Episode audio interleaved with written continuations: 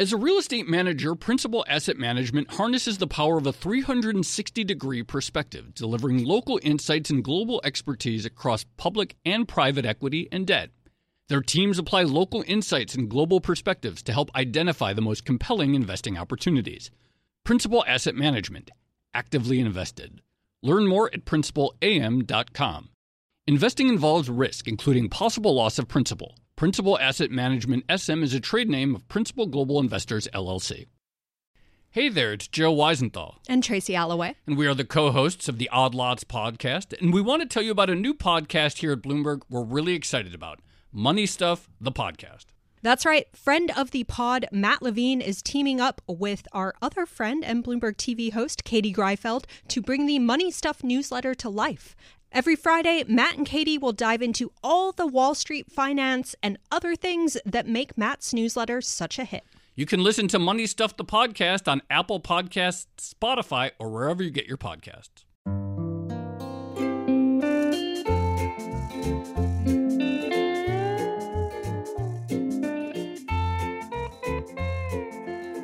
Hello and welcome to another episode of the Odd Lots podcast. I'm Joe Weisenthal. And I'm Tracy Alloway. Tracy, I'm very excited about today's episode. Obviously, you know we we talk a lot about economic theory mm. on the show. We talk a lot about how like changes have uh, in economic thinking have changed from you know now and pre-crisis and so forth. We talk about the sort of condition of the macroeconomy quite a bit, but you know not as much on the actual, I guess, specific policymaking side. Yeah. Um, well, today is a chance for us to put theory into practice, I guess. And we've been talking basically a, a, year now about this idea of the handoff to fiscal policy, this movement from monetary policy to fiscal stimulus being more important for economies post COVID. And now's our chance to actually dig into how fiscal policy is enacted and how people in power are thinking about it.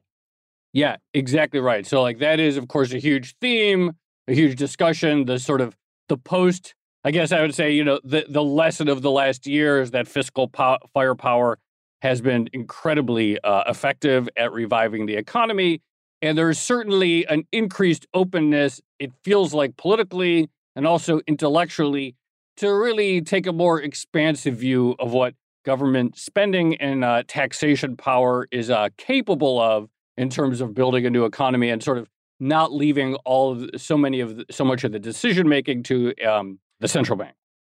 Yeah, I think that's exactly right. And we are seeing even you know if you think back a couple of years even the idea of massive fiscal spending things like direct payments to americans were kind of on the fringe but yeah. now not only have we seen that happen but people are talking about other things for future crises, such as automatic stabilizers, things like that.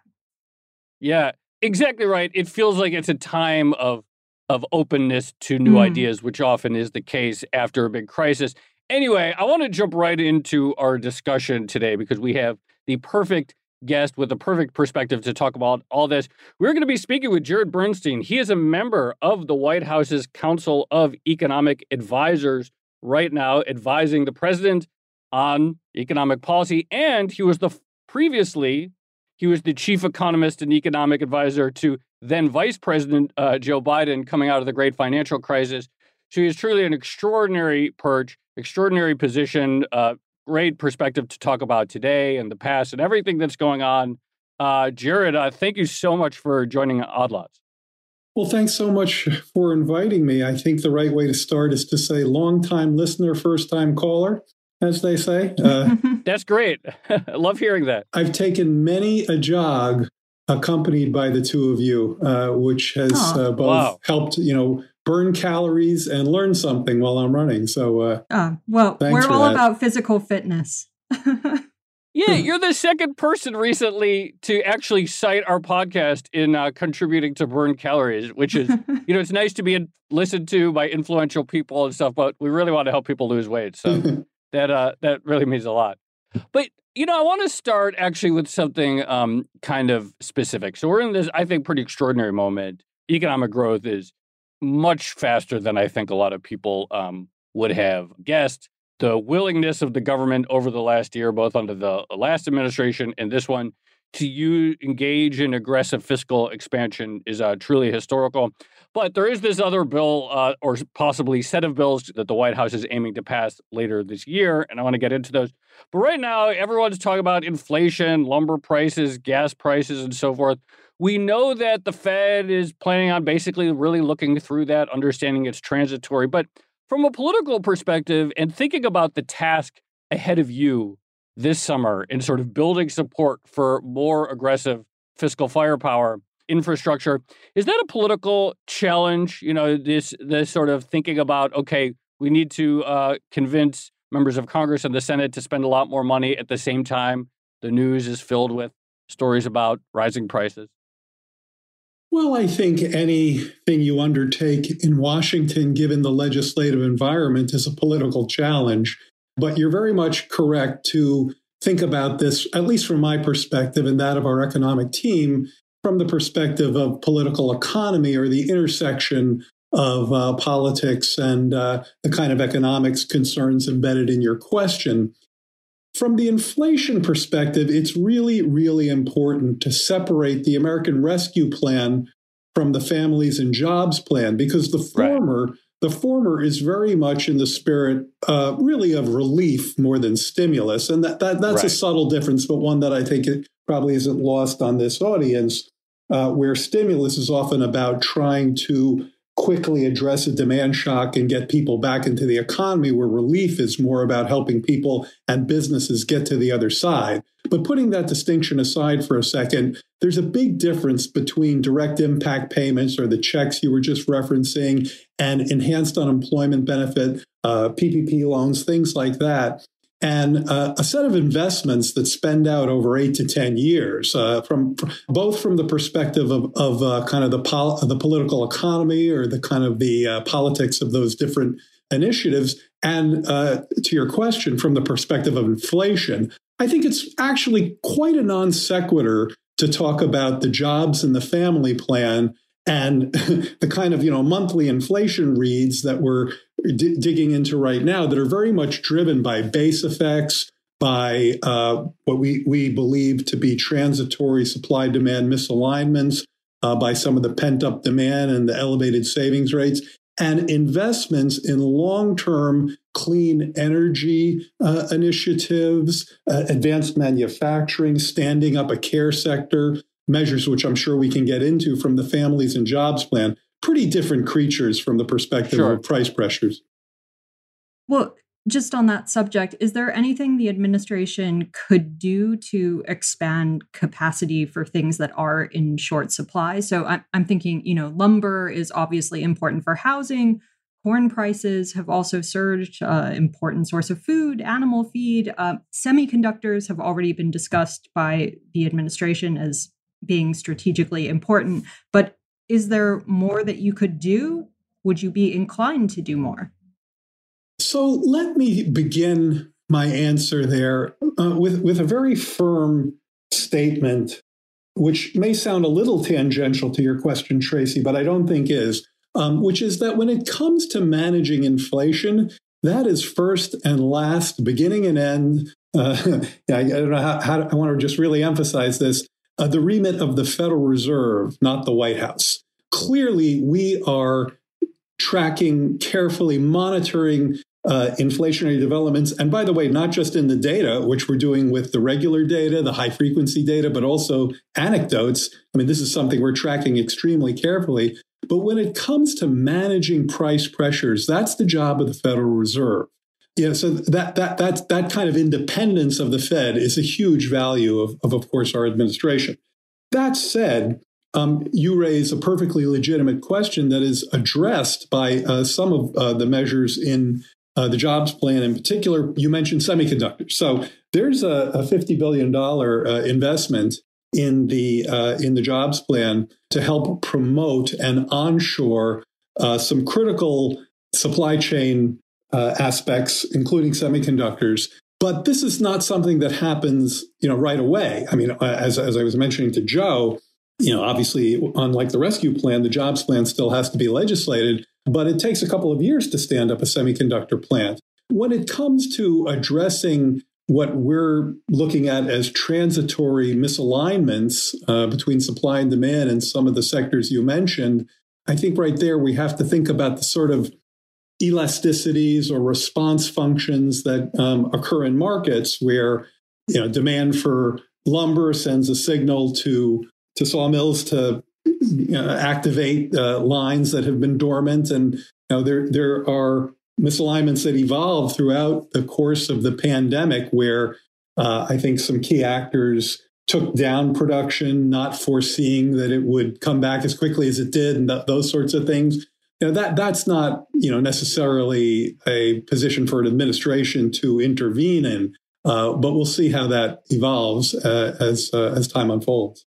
Well, on that note, and this is a theme that we talk about a lot, which is the you know we supply and demand sometimes get discussed as if they're like these sort of very distinct, separate things, and two lines intersect on a chart. And there's the price, but of course, as you basically just alluded to, you know, we lost we've lost a lot of supply in part because of weak demand, and so we lost sawmill demand over the last decade after the great financial crisis with the mediocre housing recovery and tech capex hasn't been impressive. In your thinking about investment, and you know, again, the longer term investment, do you think about basically this idea of maintaining demand, whether it's direct purchases of equipment or uh, incentives to keep uh, you know growth high, such that private sector actors will be uh, incentivized to continue to build out capacity and not just look at the current moment as a sort of short short blip. Yeah, generally I would say more yes than no. Although nobody I wouldn't I wouldn't use the phrase short blip because okay. we just don't know. Right, fair enough. We and others uh, have packed a lot into this word transitory. but I think what it really means is that we expect these misalignments to correct.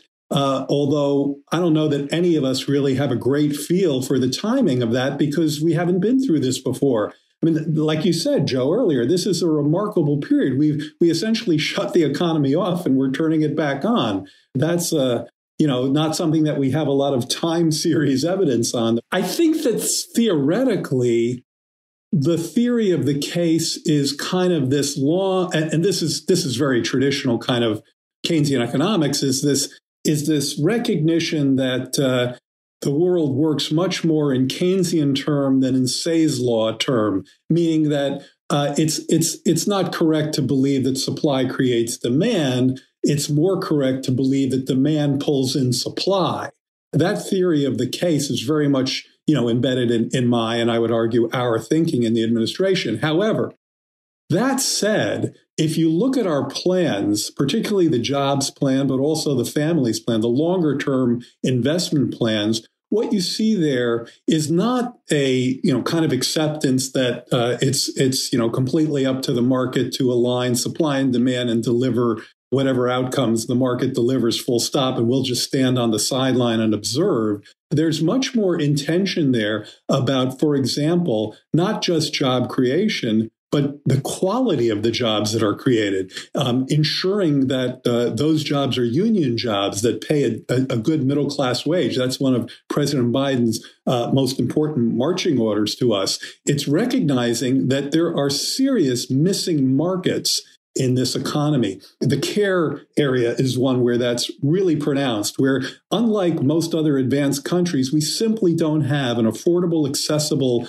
care sector for people who are providing elder care or child care, which those people are disproportionately women and moms, uh, to be able to find a clear path into the job market if that's what they want to do. So we have to help stand up that sector. The economy will underinvest in, in research and innovation, particularly when the returns from those investments are longer term. The economy will underinvest in clean energy at, at tremendous existential cost to our survival. And so there are areas where we have to make sure that our investment meets those missing markets and uh, helps to create demand that will lead to better quality jobs and investments in underinvested sectors. Hmm. So we have so much to get through, and I want to make sure we have time for everything. So, uh, if I could shift gears slightly to one of the big questions hanging over, you know, Biden's spending plans, which is how are they actually going to be paid for? So I would love to know your thinking about the deficit, I suppose, and also the proposed package includes, I think, tax hikes, eh, well, enormous tax hikes for the rich, uh, you know, something equivalent to 1% of GDP per year.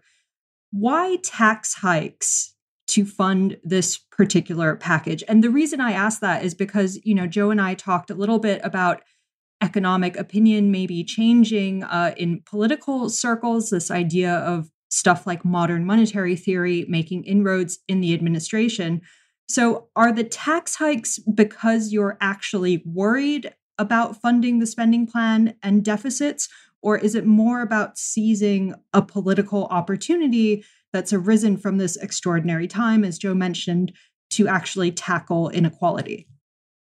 Okay, another great set of questions to unpack. Sorry. Uh, I, I, know the this will only take about three and a half hours, but I'll do my best. No, I, I, I, I'll try to uh, be succinct. First of all, though, I, I, want to challenge an adjective you used, which is uh, enormous. Um, oh, I knew. Yeah, sorry, I knew you were. I knew it that. too. And and well, uh, it's it's not just saying that. Um, I happen to be looking right now at a, a, new paper that just came out by the economist Mark Zandi.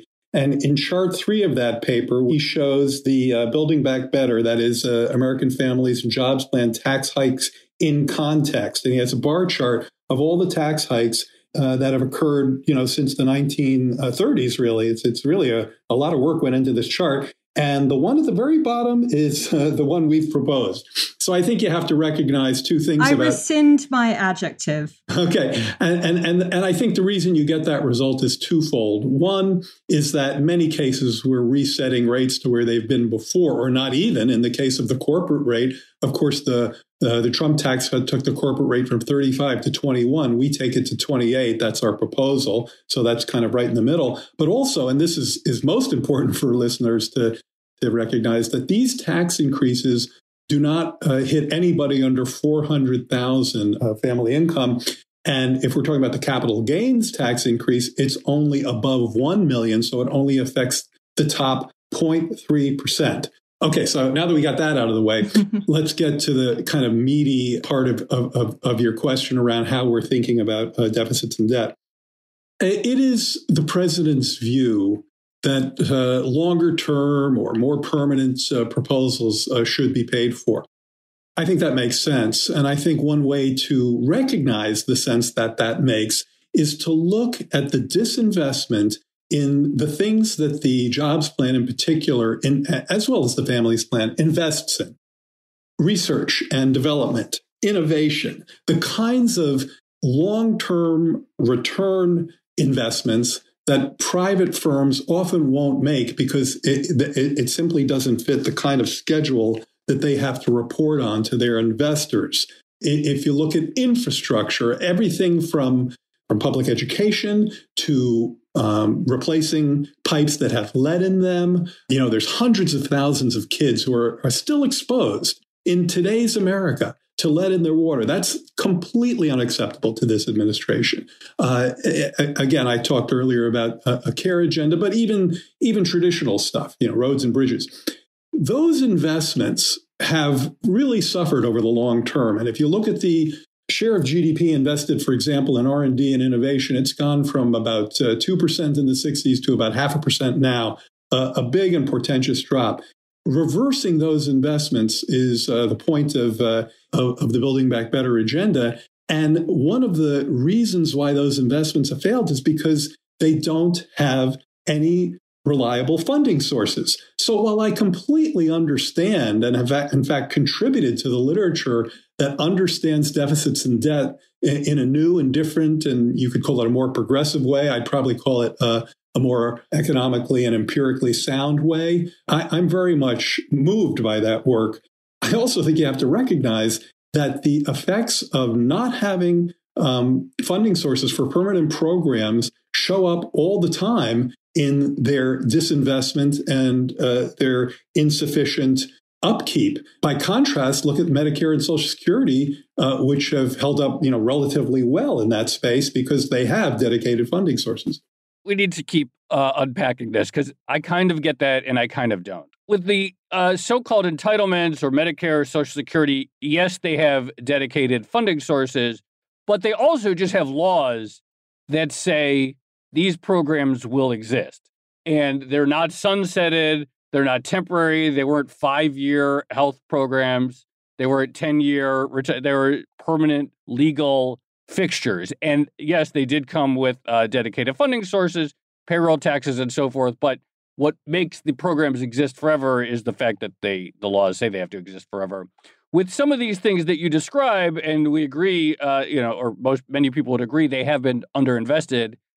How much is this a just a just the need to pass a law that says this will always be here? So if we're talking about childcare or some sort of family leave thing, to make it permanent, seems like it should just be a law saying this is a permanent benefit, or it seems like it could be solved that way. And so when you draw the connection to Medicare and Social Security, is it that those taxes are needed for the programs to exist, or are they needed to get the votes such that politicians are willing to make them uh, permanent? No, I mean, I really think on this one, the way I kind of laid it out is is is you know this sounds more snarky than I mean is more correct than the way you just laid it out. But let me just explain. That's fine. You're it's fine. I, I I you know you could do that. You're the guy. We actually have something called the Highway Trust Fund. Right. Uh, this is a federal accounting device wherein resources are supposed to flow to fund our highway system, and its main source of income is a nominal tax on gas that hasn't been changed in like 35 years or something. And that and and, and even as you know obviously inflation has increased and the um, efficiency of, of the auto fleet has increased uh, the highway trust fund is always in massive trouble. And it's one of the reasons why our transportation infrastructure including mass transit by the way mass transit which by the way is in the rescue plan and the jobs plan quite deeply that that trust fund has failed to support that. And the and the reason is it's a law on the books you know and you know according to your theory a law on the books should be all that it takes uh, but it isn't. It takes more than that. I actually think if one wanted to make a, a, a better you know kind of an argument against having to fund these uh, the, these uh, building back better plans it, it would be that the return on the investments should be greater than the cost of borrowing.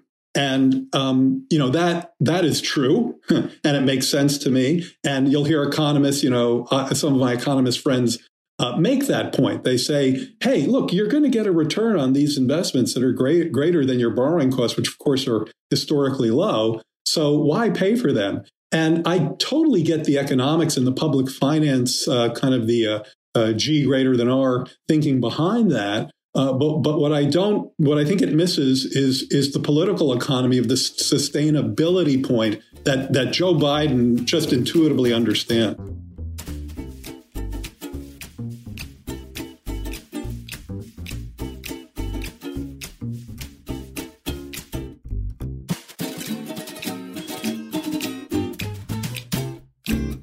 As a leading real estate manager, Principal Asset Management harnesses the power of a 360 degree perspective, delivering local insights and global expertise across public and private equity and debt.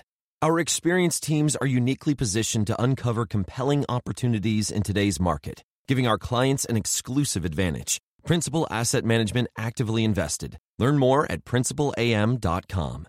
Investing involves risk, including possible loss of principal. Principal Asset Management SM is a trade name of Principal Global Investors, LLC. So, I actually wanted to ask a, a big picture question on this topic. But do you think that economists grasp the political realities of putting theory into practice? And what I mean by that is, for instance, it's one thing to say, you know, if you're an MMT person, that deficits are only limited by inflation, but it doesn't necessarily help you get to a place where people are enacting more fiscal spending if everyone can't agree on, you know, what to spend the money on. I think, let me answer it this way. I, I won't name names, but I was trying to I, I, was trying to draft an economist to come in and, and work with us, who's a uh, uh, someone I'm I'm really fond of of their work, and and what I he, he's a private sector person, and what I said to him is, if you really want to understand how the economy and the nexus of the economy and government work, and, and I would include theory in that nexus, Tracy, you've got to work for the government. you can't understand it if you don't. So I do think that there is a, a kind of empirical gap between what a lot of theoretical economists sort of write about and even some empirical economists write about and a kind of tangible granular understanding of how economic policy really works. You I think you mentioned MMT. That that's a good example because in MMT there's there's a belief that if inflation were to take off, this is a kind of a timely point, I think. If inflation were to take off, don't worry and don't um, assign much to the Fed because that's just not part of the kind of cosmology there. You can just raise taxes to take money out of the economy. Well, you know, that's a, a cogent theoretical point. But when applied to the real political economy and the legislative timing involved therein and the partisan squabbling involved therein, that's not, you know, a very, uh, I think, uh, realistic solution, especially when you have a central bank whose independence allows it to get outside of the political constraints there and do what needs to be done uh, for you know very good sound economic reasons. So i do think that there can be a gap between theory and practice not unlike the one i just talked about in terms of uh, with to joe in terms of why i think president biden's view on uh, pay fors for the investment programs makes sense. Every every answer you give I have like a billion other questions. I want to ask another version, though, uh, kind of related to the MMT question. But you know, I mentioned in the beginning, and as anyone who's followed your career, you were the chief advisor to then Vice President Biden coming out of the great financial crisis. All else aside, and I think there are a lot of lessons from that period, particularly the first two years. I think it's pretty clear that in both sort of the intellectual sphere and the media sphere, there is much less concern about deficits these days uh, than there was 10 years ago or 11 years ago or 12 years ago. And I'm curious if, from a policy perspective in the White House, thinking about okay, what is uh, you know what is the best stimulus to do? What is the best way to structure spending for the next 10 years, et cetera? That new sort of environment, and if you don't think that exists, then let me know, but it feels like it does. That new environment creates more political space, creates more uh, flexibility to achieve your goal. Yeah, that environment does exist. More there's more fiscal space and there's more political space to wield that fiscal space. Right. Um, now, the fiscal space existed before, but here's an area where I think kind of empirical public finance economics has made real strides, say, from uh, the last time I was uh, in government dealing with a downturn in the uh, Great uh, Recession after the housing bust, and now. And, and, and, interestingly, as you point out, uh, the current president was the vice president there. And I think one of the lessons he learned is, is uh, go big or go home is not just important fiscal policy when you're punching back against a, a globally threatening pandemic or last time against a uh, globally harmful financial slash housing bust. Um, but there's also not only the fiscal space to do so, but there's actually good research that shows if you fail to wield fiscal power policy with enough power to offset the contraction, your debt to GDP uh, ratio can actually worsen because you've done too little to boost the denominator GDP. And uh, again, there's uh, there, there's I think some pretty solid research that that makes this case. So I think the urgency and the intersection of good policy, uh, good policy and politics, boosted by high quality economic research, has all landed us in a moment where we've recognized greater fiscal space. On the topic of 2008 versus 2020, after the financial crisis, we did see a lot of emphasis on trying to fix problems in the housing market that had contributed to the financial system melting down. So, for instance, there's a lot of focus on GSE reform. One of the things that was left out in Biden's proposal were substantial changes to healthcare. And I'm just wondering what the thinking was there because I guess coming out of 2020, having experienced a massive health crisis and also needing to stimulate the economy, it seems like healthcare would be a really good area in some ways to focus on. But so far, Biden seems to have shied away from that. Well, again, I think if you look at uh, a couple of different places, uh, you'll find that the, the president has leaned into that and, and not really shied away. So, in the joint address, there was a very important paragraph where the president spoke about how important the healthcare agenda is going to be for, for our administration. There's also some similar language in the fact sheet around the family plan. I feel like we've been here for about 10 years already, but in fact, we've only been here for a few months. I think we just hit the first 100 days. So um, we have to move the freight on on different cars at different times. But there, if you look back to the campaign, you'll see many areas that the the president has leaned into, and he is just ticking through them with uh, alacrity, with power, uh, with legislation, and uh, with you know, I think you know, really quite here. I'm I'm somewhat patting some of my fellow deputies here in the administration on the back here, you know, with I think some pretty well developed policy plans. So healthcare is is of course it's going to be into in the mix. It's 17 18% of the economy and it fits right into uh, the discussion we were having before about the public private mix and the importance of getting that right.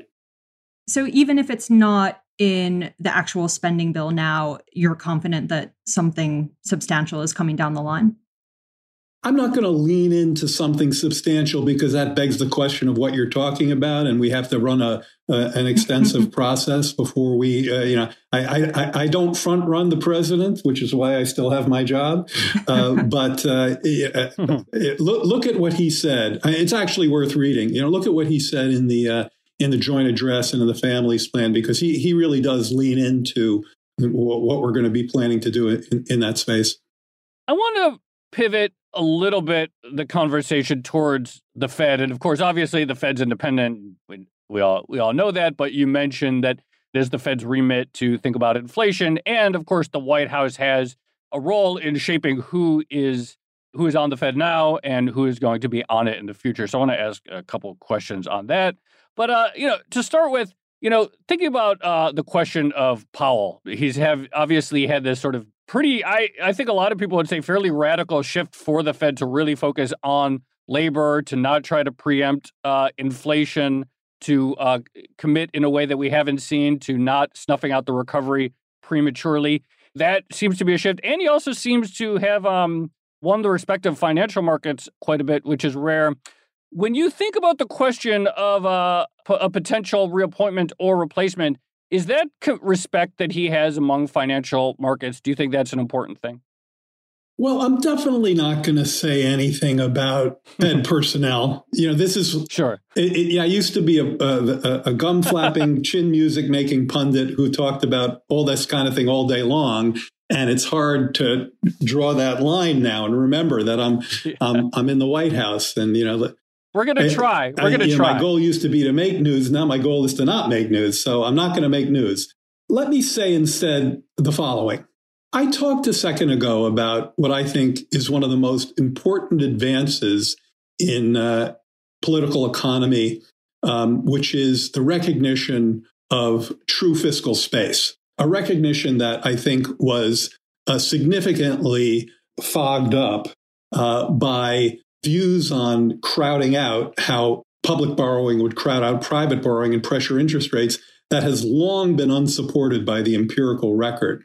Well, there's another important, the, the other, you know, equally important economic development that I would put, you know, really in the stratosphere of ways that economists are better understanding how economies really work is, of course, the relationship between unemployment and inflation. And, you know, in this regard, I think one of Powell's most important speeches was, I believe it was the Jackson Hole speech, when he talked about how um, because there's so much uncertainty around what we call the star variables, Y star, U star, R star, potential GDP, the natural rate of unemployment, the natural rate of interest. These are all theoretical concepts that, you know, I don't know if maybe it's too strong to say that can't be but are extremely hard to be reliably estimated, by which I mean estimated within a policy relevant confidence interval that, that I think, you know, going back to Bernanke, Yellen, uh, Powell, that the recognition that the confidence interval around those estimates is far, far wider than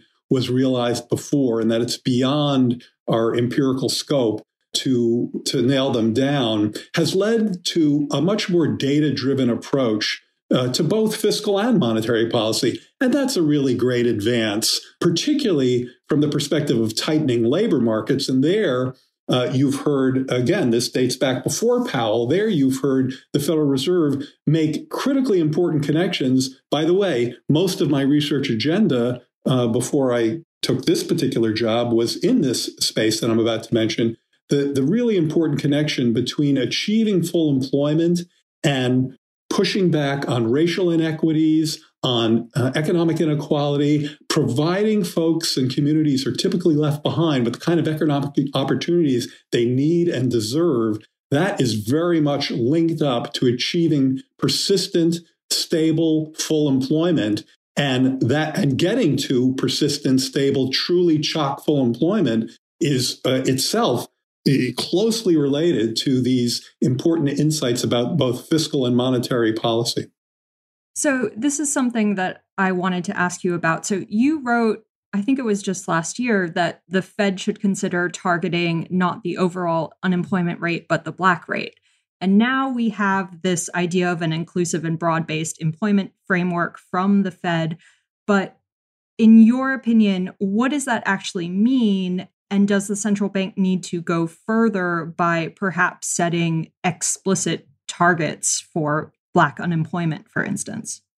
Yeah. So when I wrote that, I wasn't in the administration, and you know, I felt that that was so. I was again, I was playing chin music all day about things that I don't sing about now. And by the way, I, I, think if you look back, at least what I was trying to say was um, was not so much that the Fed should target black unemployment, but that racial equity and monetary policy are uh, linked in the way that I was describing a minute ago. Because if you look at who benefits disproportionately from tight labor markets, it's uh, it's people in communities of color.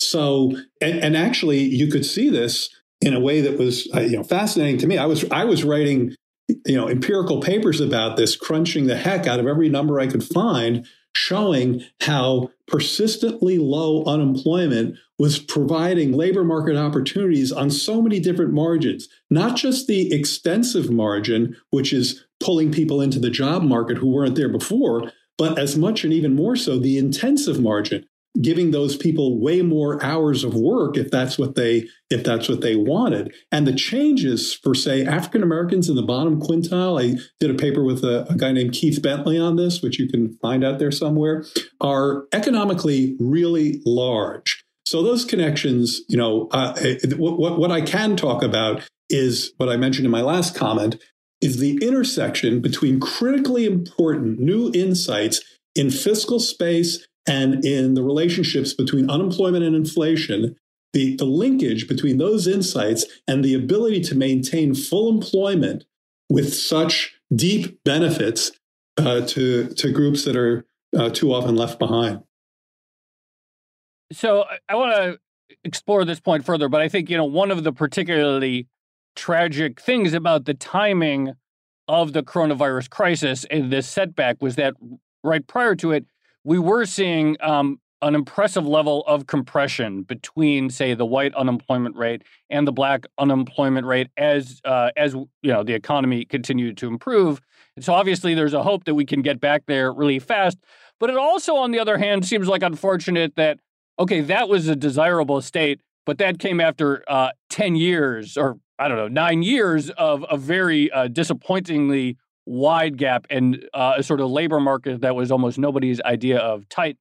How do you think, like, okay, like we want to get back that, but, and I guess this gets to the question of like, what is your, what is President Biden's vision of like the future? Can we have that sustainably? Can we have that so that we always have a tight labor market and it's not just like a special treat that comes at the end of every expansion? Yeah, that's a great question. Let me talk about it from my economist perspective and then yeah. shift to the president's vision here because it's uh, the, the, the latter is way more important because he's the president. Here's a statistic that I haven't cooked up lately, but uh, so it may this this number changes as you'll see. Uh, but I think I'm in the right ballpark. If you look at the percentage of quarters starting around 1980, which is the period when job markets have been persistently too slack, if you look at the percentage of quarters where the unemployment rate has been above the CBO's estimate of, the, of, of what the natural rate is, that is yeah. the lowest unemployment rate consistent with full employment, that ratio is 6.66, you know, 0.7, maybe 0.75, yeah. depending on the endpoints that you choose. That is most of the quarters or most of the years since 1980. This economy has been slack, and that's by a measure which, you know, probably in many years uh, pitches the natural rate too high. So it's probably even worse than that. So the, the, the foundation of your question is exactly right. We have not had tight enough labor markets. And that's one of the great insights of recent Federal Reserves. And uh, again, links back to uh, the importance of recognizing fiscal space. Now, Joe Biden is not an economist, but I've been talking with him about this since we sat down in his in his house in, in November of 2008 and talked about uh, me perhaps coming on as his chief economist. The very first thing we talked about, he pulled out a graph that I'd made with Larry Mishel, which showed the gap between productivity growth and median compensation. Okay, so productivity growth grows, grows, grows, not as fast as we'd like, but it does grow, you know, a percent, percent and a half per year uh, on trend. And the median compensation, the compensation of workers right in the middle of the scale, was flat, flat, flat for you know not all of those years. And in fact, in the latter 90s, when the job market really tightened up, precisely like my earlier theories, uh, you know, were were were trying to uh, uh, predict. That then you saw some action the, at the median, but for the most part, and by the way, Larry Mishel and Josh Bivens have a forthcoming paper on this, which is really elucidating. You need to get a, get them on here and talk to them about it you know, and, and, and Joe Biden, who's the vice president elect then, pointed to that graph and said, This is what I want us to work on. I want middle class people to get a fair shake. I want to think about the policy agenda that's going to, in my words, relink median compensation and overall economic growth. And that agenda is a deep one. And now that the, now that you see what the pre- president is up to, that's what he's doing. So unions are part of that because the as as Bivens and Mishel will show have shown in, in various papers, and it's going to be part of this new one as well. The the loss of bargaining power for uh, workers in the middle class has uh, certainly put downward pressure on wages. The absence of persistent full employment, as Joe's question suggested, is is very much in that mix the uh, inaccessibility for women to, uh, in particular, caretakers to have a clear line of access into the job market because there's a, a childcare sector that's affordable and accessible. The absence of investment in, in good middle class jobs in new expanding areas of the economy, including advanced manufacturing, clean energy, uh, electric vehicles. These are all parts of, of the plan. And at least from a kind of macro labor perspective, it's all about trying to reconnect middle class working families to the overall prosperity in the economy. And, and then I'll finish up. That's, that's why. Well, you know, we started this conversation saying, boy, we're getting some good growth numbers. You know, GDP uh, north of 6% in Q1. That's great. We're all for it. It does not obviate the work that I just described because at the end of the day, if this administration achieves, you know, high GDP growth, low unemployment, a booming stock market, but it doesn't reach the middle class in the way that the president has set out for us, we have we will have failed to march to his marching orders. And that's not something I want to do.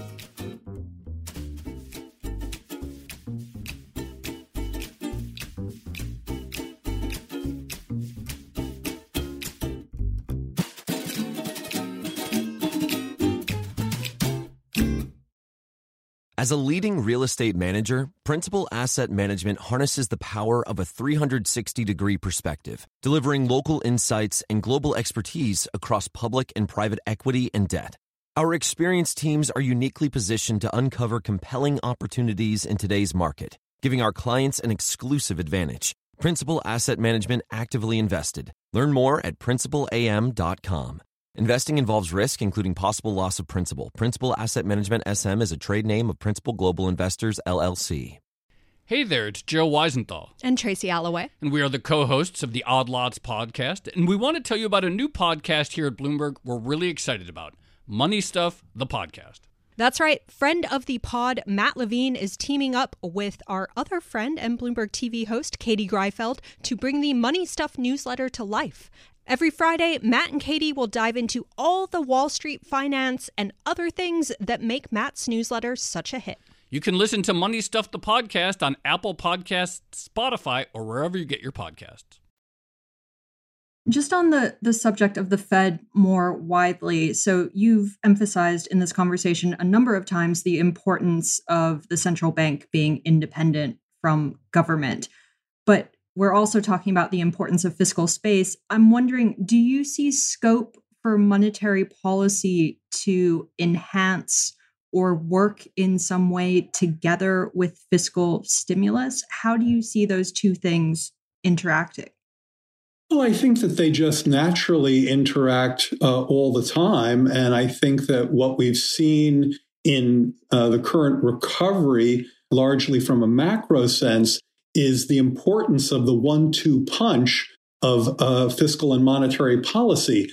There is a risk, going back to Keynes, if, uh, if you're relying on monetary policy alone, of pushing on a string.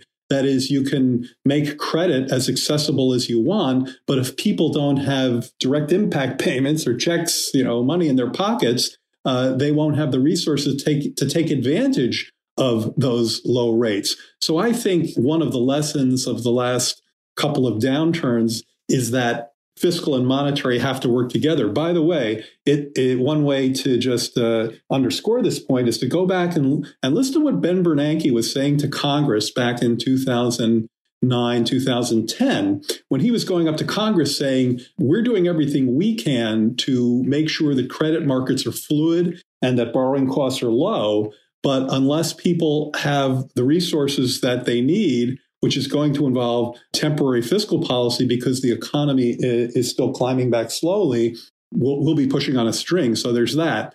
I also think that um, if properly implemented, fiscal policy and monetary policy can be complementary in terms of a regime wherein the Federal Reserve is not always looking over its shoulder at the at the at the lower at the zero lower bound you have robust fiscal policy and you have a monetary regime that looks less like what we've seen over the last you know decade or even more where where the interest rate is is uh, you know at zero most of the time I want to ask you another question, and I kind of have a feeling you might have to answer in two ways between your economist pundit self versus your employee of the White House self.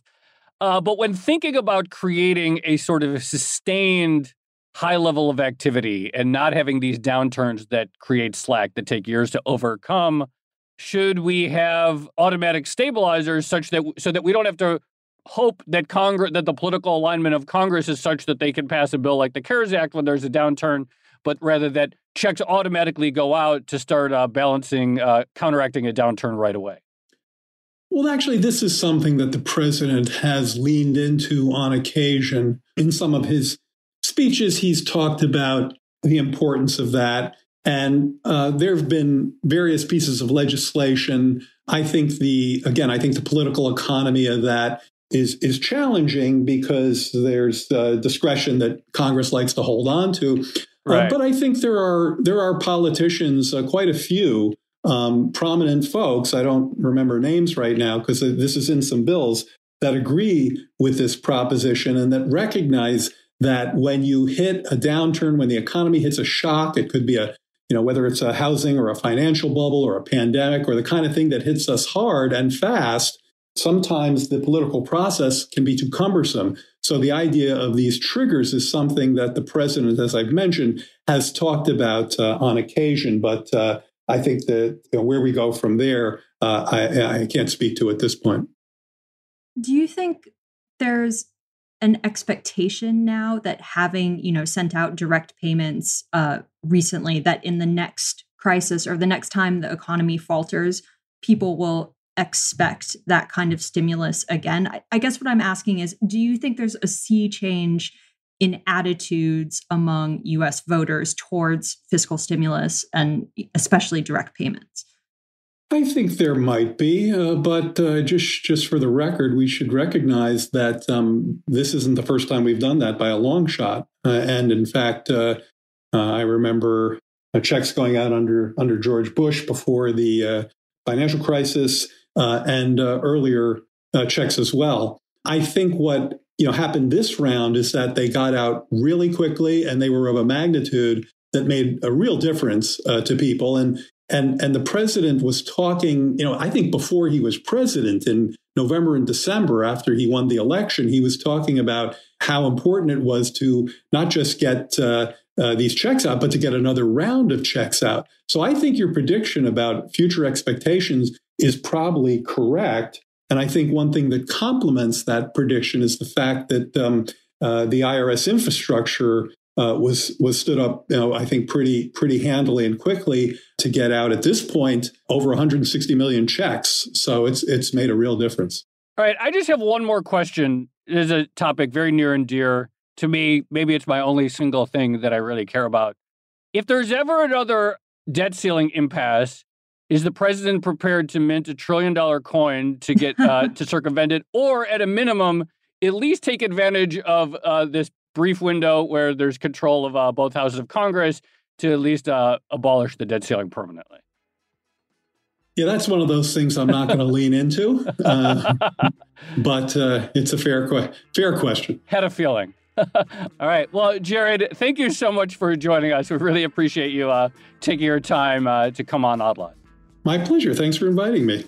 That was great. Thanks, Jared. Really enjoyed that.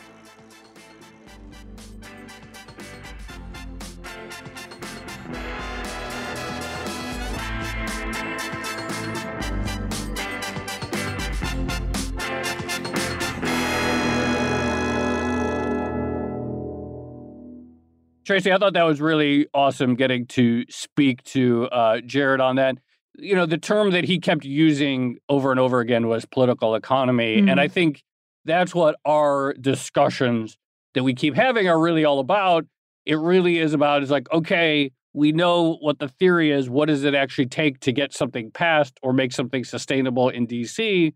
And I feel like uh, Jared, just be, by dint of his career, just has uh, such a great perspective on all that. Yeah. Um, it's kind of a shame we didn't really get into the debt ceiling, but in one way, it's the perfect example of that, right? so the suspension is supposed to end by August, and like clearly it's going to have to be dealt with at some point. But for years now, Congress has been suspending rather than actually raising the limit. So even if someone can make a rational argument for why they should permanently raise the limit, there's already, you know, people are clearly reluctant to do that.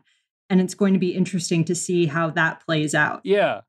Well, it's also like, even more importantly, almost everyone will agree, especially if they're not in politics, mm. that the law is bad, that the right. idea of like a statutory debt ceiling that's disconnected from the budget is uh, not a good system. But it's the but we can't but we can't get rid of it. And there's various reasons we can't get rid of it, and there's various reasons no one has ever tried to like uh, actually or there's been no real attempt to abolish it. But I do think, you know, again, it speaks to the capital P politics of all this that here's this thing, it gets in the way. It almost created a crisis in 2011 when people might think that it was going to lead to a default on the U.S. debt. So it's it's kind of this weird little annoying thing, but it speaks to where there is this um, conflict between what uh, makes sense on paper economically versus uh, political will. It goes back to that theory versus practice point, which was sort of the foundation of our conversation. Uh, you know, this idea that even if you have a big new economic thought, actually putting it into practice and coming up with specific policies to enact it might be more difficult and does require, as Jared said, an intimate knowledge of the political economy and the way things actually work. Yeah, exactly right. And of course, so it's like this microcosm, but the bigger, you know, the bigger story is this sort of question of what can get passed on the spending side. And it's interesting to hear sort of Jared's perspective and also his, I guess, I guess I would say translation or mm. uh, insight into President Biden's thinking about okay, like if you want to like do this, like maybe economists can make this case, and they probably can that a lot of this in spending, particularly the investment spending, doesn't need to quote be paid for in the traditional sense. But it's interesting to hear the sort of the politics perspective. Yeah. That on some level, yes, it does.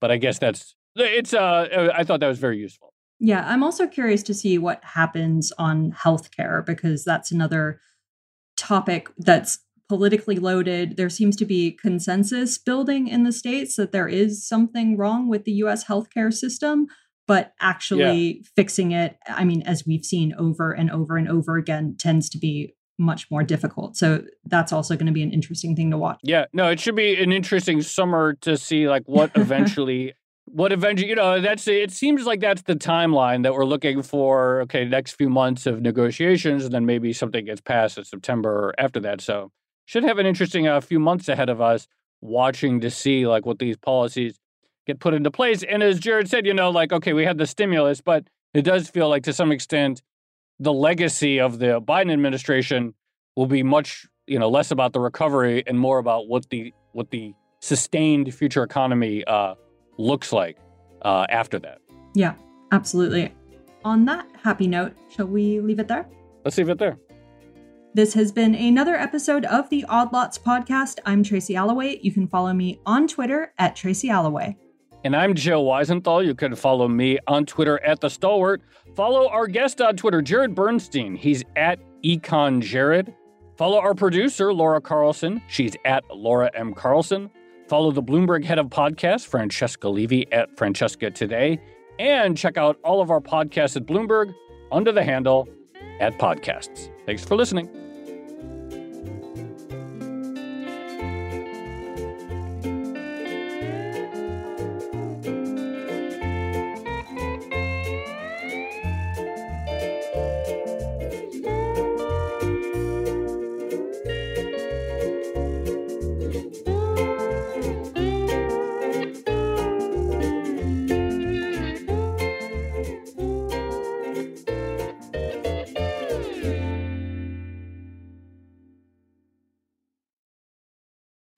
Hey there, it's Joe Weisenthal. And Tracy Alloway. And we are the co hosts of the Odd Lots podcast. And we want to tell you about a new podcast here at Bloomberg we're really excited about Money Stuff, the podcast. That's right. Friend of the pod, Matt Levine, is teaming up with our other friend and Bloomberg TV host, Katie Greifeld, to bring the Money Stuff newsletter to life. Every Friday, Matt and Katie will dive into all the Wall Street finance and other things that make Matt's newsletter such a hit. You can listen to Money Stuff the podcast on Apple Podcasts, Spotify, or wherever you get your podcasts.